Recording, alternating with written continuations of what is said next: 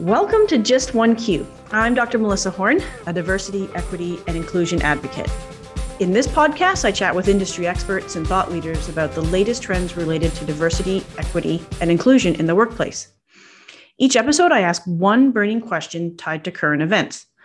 Our goal is to leave you with the tools you need to drive change in your own life, both personally and professionally. Well, we made it. It's a new year. And that means we have many more topics to discuss. Before we get into today's topic, I'd like to take a moment to thank you all for listening. I'm grateful to have this platform where I'm able to amplify the messages of so many thought leaders and folks who are making a difference in workplaces across Canada in the US. If you have a topic you'd like me to discuss, or if you'd like to be a guest on the show, please feel free to reach out to me. I'd love to hear from you. And now to today's show. As we begin a new year, many of us are taking the time to self reflect. What does diversity, equity, and inclusion mean in my own life? What does it mean in my business? What does it mean as a business professional? How do I fit into the whole diversity, equity, and inclusion equation? How can I reflect on my own self awareness? Which leads me into today's burning question How can we harness cultural self awareness as a tool for effective change in our organizations? And to answer today's question, I'm really excited uh, to be joined by Mr. Jesse Ross. Jesse is a diversity, equity, and inclusion consultant, executive coach, and international speaker who has delivered over 400 speaking engagements at colleges, conferences, corporate, and nonprofit companies. Jesse offers training, workshops, evaluations, assessments, and strategy development for schools, businesses, and organizations.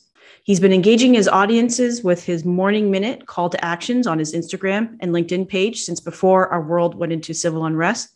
And today he's here to talk to us about the importance of cultural self awareness as a tool for effective change.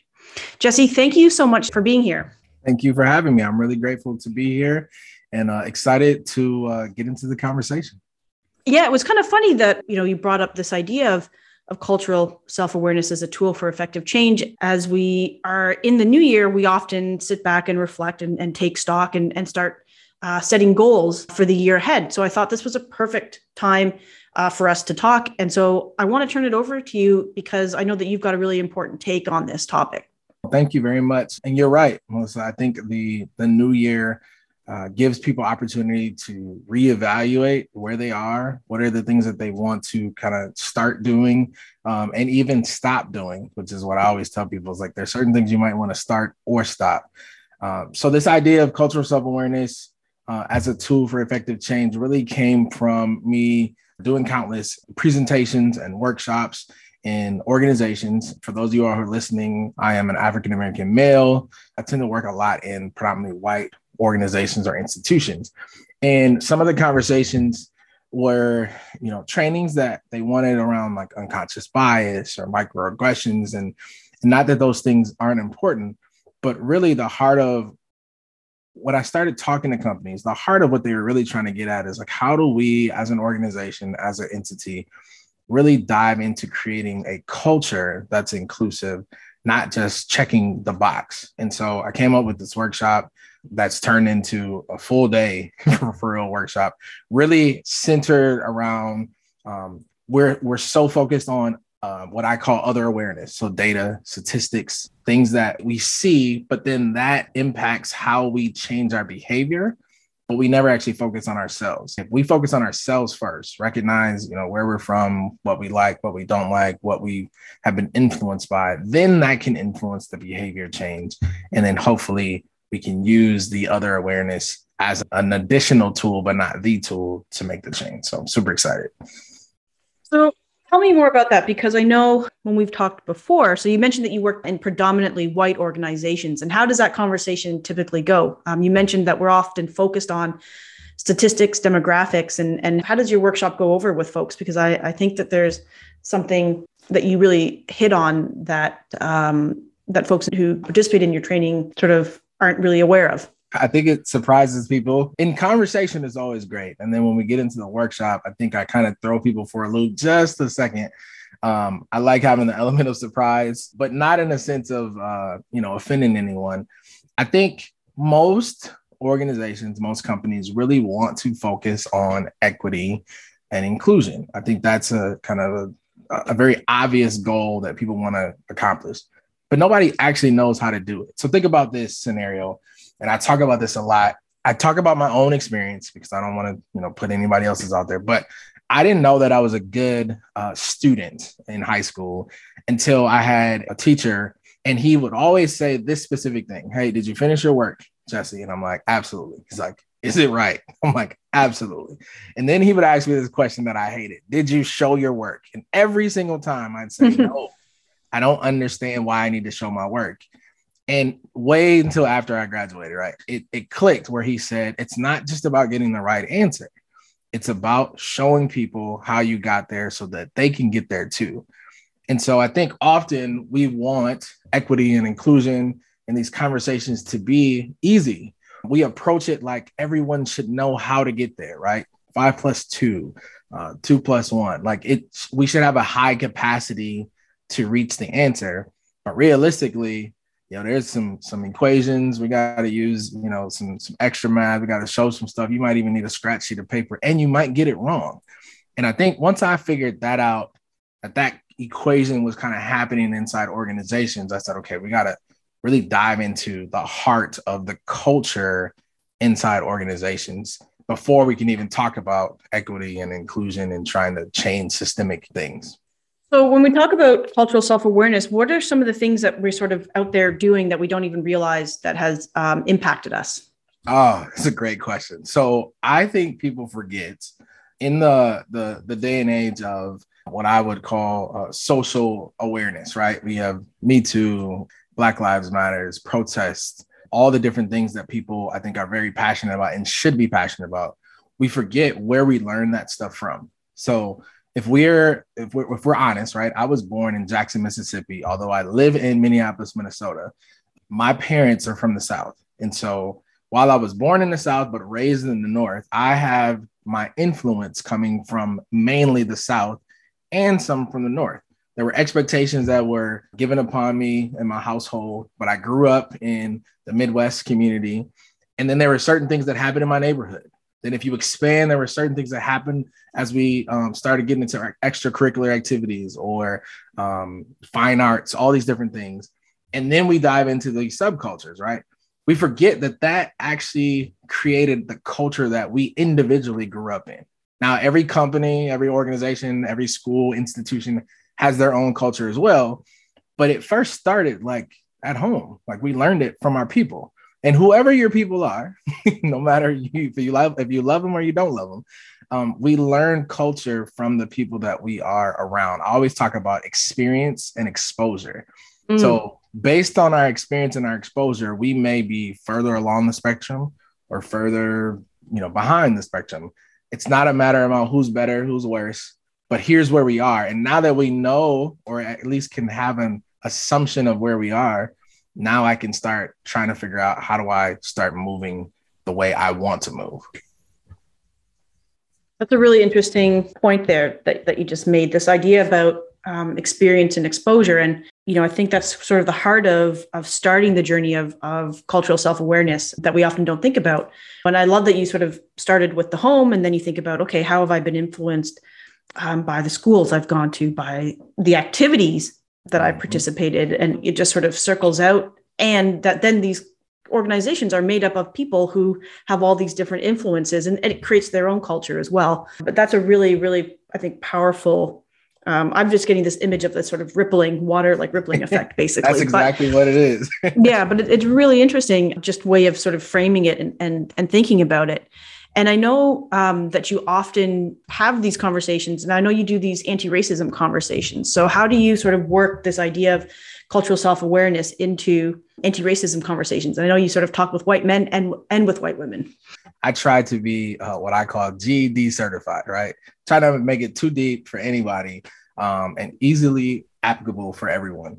And so, what I try to kind of focus people on is what I call role, goal, soul. So, think about it this way we all have some role right you're a podcast host uh, i'm a guest but i'm also a father a husband a community member an entrepreneur all these different titles that we carry And the roles that we take on upon ourselves or that have been given to us, there's a role that we serve. Now, the deeper question behind that is what is your role in creating communities or companies or whatever you want to call it that you can be proud of?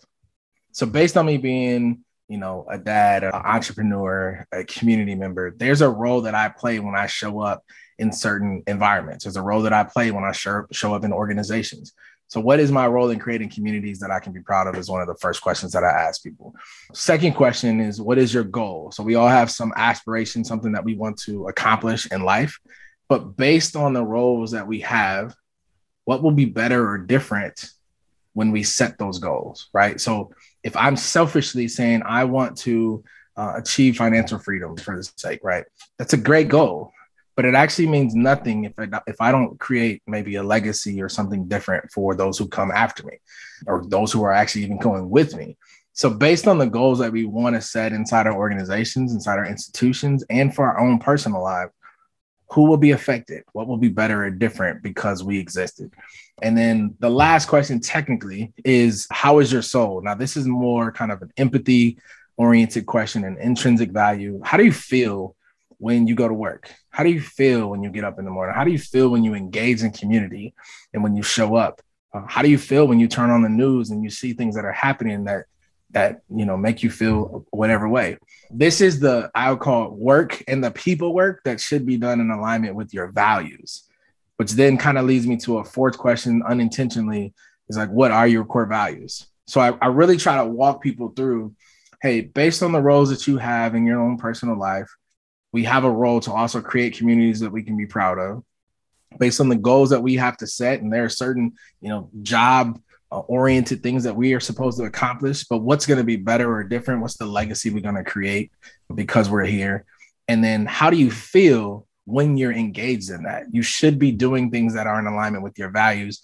And then the last one would be if you don't know, I ask people all the time, what are your core values? So for mine, it's integrity, transparency, relationships.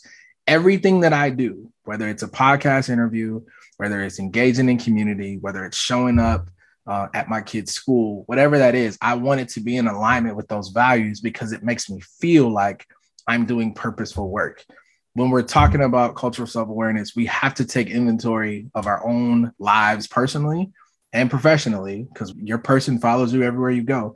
That's right. But then, the, but then the hope is if you can answer those questions, you can allow those three or four questions to kind of lead you, then we'll start to move to a more inclusive culture. And then we'll be able to identify how do we actually get to equity. So that's just one of the ways that I kind of walk people through um, and sorry that took so long. I just wanted to make sure I get made it very plain for people.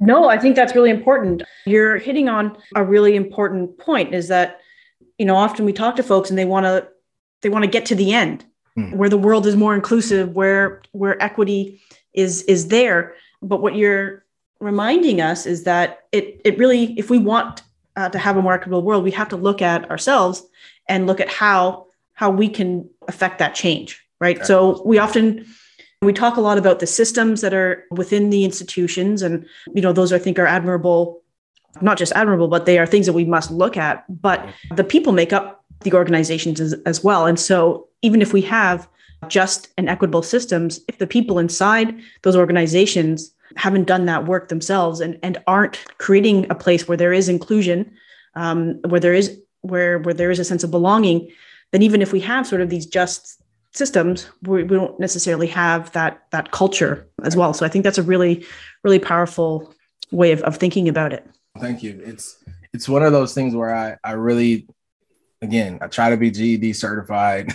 I try to make it very simple and plain because i think we naturally i think unintentionally but naturally make it way more complicated than it is i'm not saying that these complexes and institutions and organizations can't be complicated because they definitely are there's red tape all over the place. But I do think if we're really talking about how do we create change, how do we become more aware of where we are, we got to start with us and then figure out how to work ourselves up to that. So, yeah, I'm, I'm hoping that it's something that people can walk away with and and take very tangibly to into their own personal lives.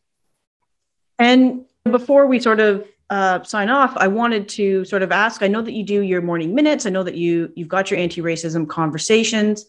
I know that there are ways that folks can can connect with you as well. And so, where do you think where where should people sort of go if they want to start to sort of do that cultural self awareness? Um, can we yeah. go to your website, or what's the best place to start?